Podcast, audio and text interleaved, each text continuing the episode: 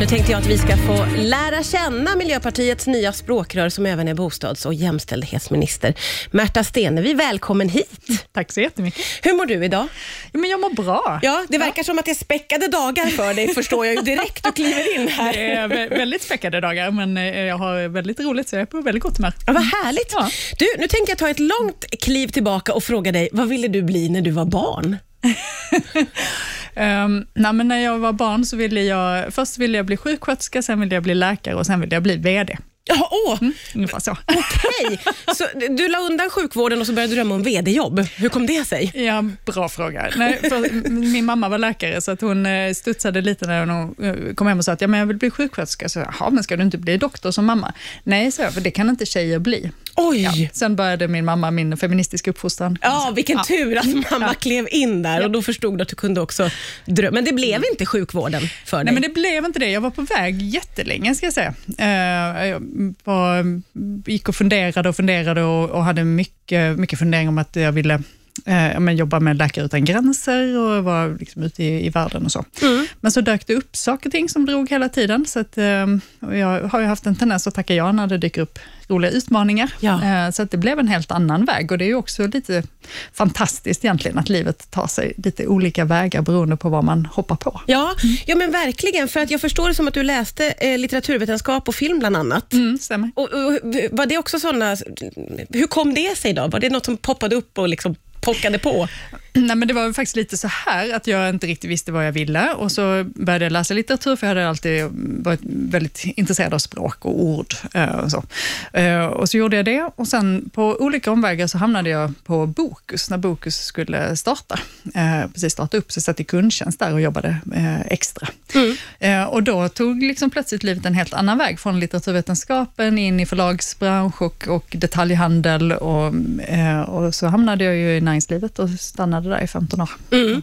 Eh, och då är man ju så nyfiken på, vad var det som drog dig in i politiken då?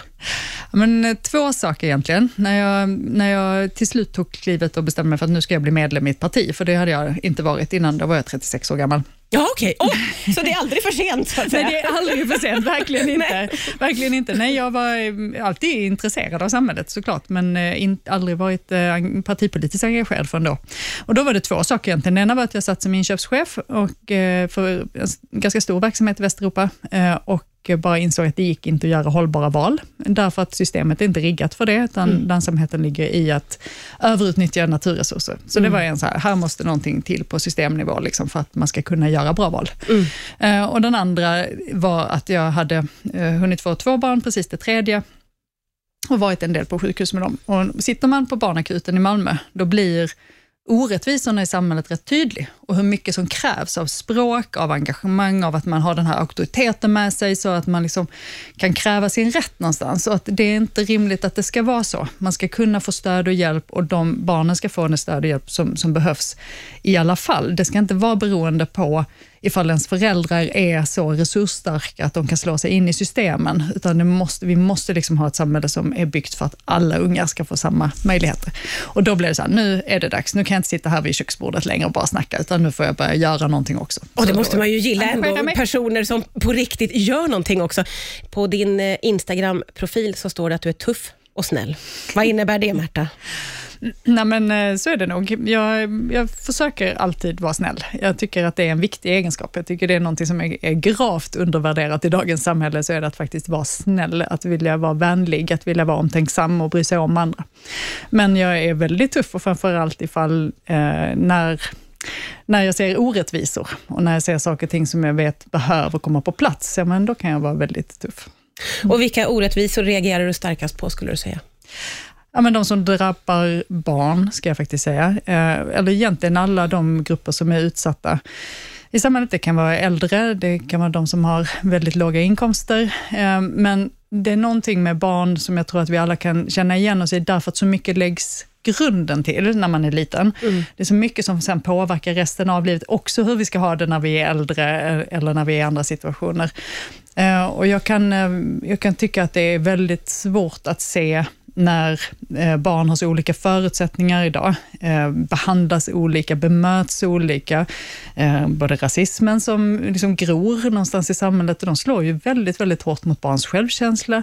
Man ser hur barn i glesbygd inte tror att de har en framtid där, när, när ganska stora likheter mellan det och, och barn som växer upp i förort. Det är så här när inte barn har tror på sin egen förmåga och sin egen framtid, när inte vuxenvärlden förmår visa att vi vet att du kan mm. och vi ska hjälpa dig att nå fram. Mm. Det kan fara väldigt illa. Men du, nu står ju du på en väldigt eh, stark maktposition. Vad, mm. vad kan du göra åt de här sakerna som du precis pratade om? då? Ja, men, tänk att det är två ben i det. Eh, det ena är att det verkligen kan driva, vad är min och Miljöpartiets bild av vad som behöver göras. Att belysa de problem vi ser, men också erbjuda lösningarna på det. Och det andra är ju det rent konkreta, att med den här möjligheten att vara statsråd, sitta i regeringen, att faktiskt också ta fram konkreta förslag, skjuta till konkreta resurser eh, och vara väldigt mycket i det som går att göra här och nu, och samtidigt visa på vad vi också måste göra framåt. Mm. Ni är ju två språkrör. Jag gissar att det är viktigt att man kommer bra överens. Kände ni varandra, hur kände ni varandra innan, du och Per Bolund? Ja, men per och jag har ju jobbat ihop ett tag nu. Först i, i lite olika roller när jag var regionråd och han var statsråd och vi liksom haft med varandra på olika sätt. Så. Och Sen har jag varit partisekreterare ett par år och då har vi jobbat väldigt nära varandra, så att vi, vi kände varandra väl. Hur kompletterar ni varandra då, skulle du säga? Eh, men jag är kanske lite yvigare. Eh, Vad innebär det? Gå igång lite snabbare, bli, ha lite kortare stubin. Eh, lite så. Per är väldigt, väldigt eh, kunnig och grundad eh, och, och liksom, vi hittar en väldigt bra dynamik däremellan. Eh, och sen kan vi också växeldra på ett väldigt bra sätt när Per plötsligt säger oh, det här måste vi springa på. Så får jag liksom bara, ja okej, okej, okej, jag hakar på här, jag springer efter. Ja, okay. Så det blir en bra, vi har en bra dynamik. Ja. Äh, Finns det några stötestenar där ni vet att nu, nu kommer det att bränna till här? uh, nej, inte egentligen. Det är väl möjligtvis när jag kommer med så här, uh, Gud bevara omgivningen, ytterligare en ny idé uh, som jag tycker borde ha, liksom, göras imorgon. Uh, då kan det väl vara att Per ibland säger så här, du, vi tar en sak i taget. Ja. Okej. Okay, ja. Och det är bra. Ja, ja. Det är en så bra dynamik att ha. Liksom. Det låter ju ändå underbart att du är en sån som kommer med massa idéer. Det måste ju Per också uppskatta, tänker jag ju då. Ja, men sen gäller det att man har folk omkring sig som också säger så, mm, jättebra idé, vet du vad, nu gör vi det här först. Nu gör vi klart detta först. Så, ja. så får man vara, och det, då gäller det ju att känna sig själv tillräckligt för att veta vem man behöver ha omkring sig, som liksom också kan plocka ner saker och ting, för annars så är ju risken att man bara springer. Det där känns ju som att det är otroligt viktigt när man är politiker eh, och när man leder ett parti, att som du säger, ha rätt folk omkring sig. Gud, ja. Mm. Hur ser man till att man har rätt folk på rätt plats? Ja, men jag, skulle faktiskt säga att det första handlar om självkännedom. Att förstå vad man själv är bra och dålig på. Jag, jag, har, liksom, brukar säga jag är inte onödigt ödmjuk. Liksom. Jag vet att jag är jättebra på vissa saker. Jag vet lika, lika väl att jag är superdålig på annat.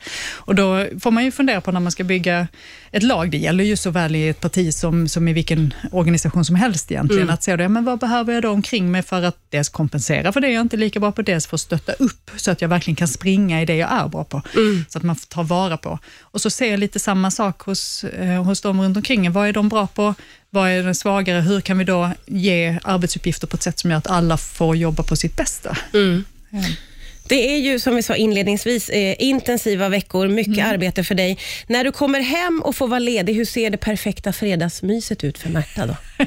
jag kan säga att där har jag väldigt, väldigt lite eh, beslutsrätt. Jaså, då, va? Vem är det som bestämmer över fredagsmyset då? Det är våra barn. Ja. Ja, så det är tacos, eh, oh, det är det film och det är popcorn. Ja. Och det är så, och man rubbar inte denna, denna ritual, utan det är tacos och eh, tv-soffa och så popcorn till det ska det vara. Och sen så brukar vi, vi har ju fem barn hemma då, eh, så, i bonusfamilj, så att vi, sen ligger alla sju utslagna i en hög i soffan och det är faktiskt helt, helt underbart. Man gillar ju när fredagsmyset är samma varje fredag. Ja, det, det, är, ju någonting med det, med det som ja. är mysigt. Ja, men det är helt underbart. Och Sen mm. förstår jag ju att din lediga tid kanske inte alltid är helt ledig, men om du får liksom bestämma hur du ska spendera en lördag, då, vad, vad, vad vill du göra? Eller vad vill du inte göra kanske man ska säga? Ja, men då vill jag, först vill jag faktiskt få sova, för det brukar jag ligga lite back på. Eh, och Sen älskar jag ju om jag eh, också får lov att faktiskt läsa bok en stund.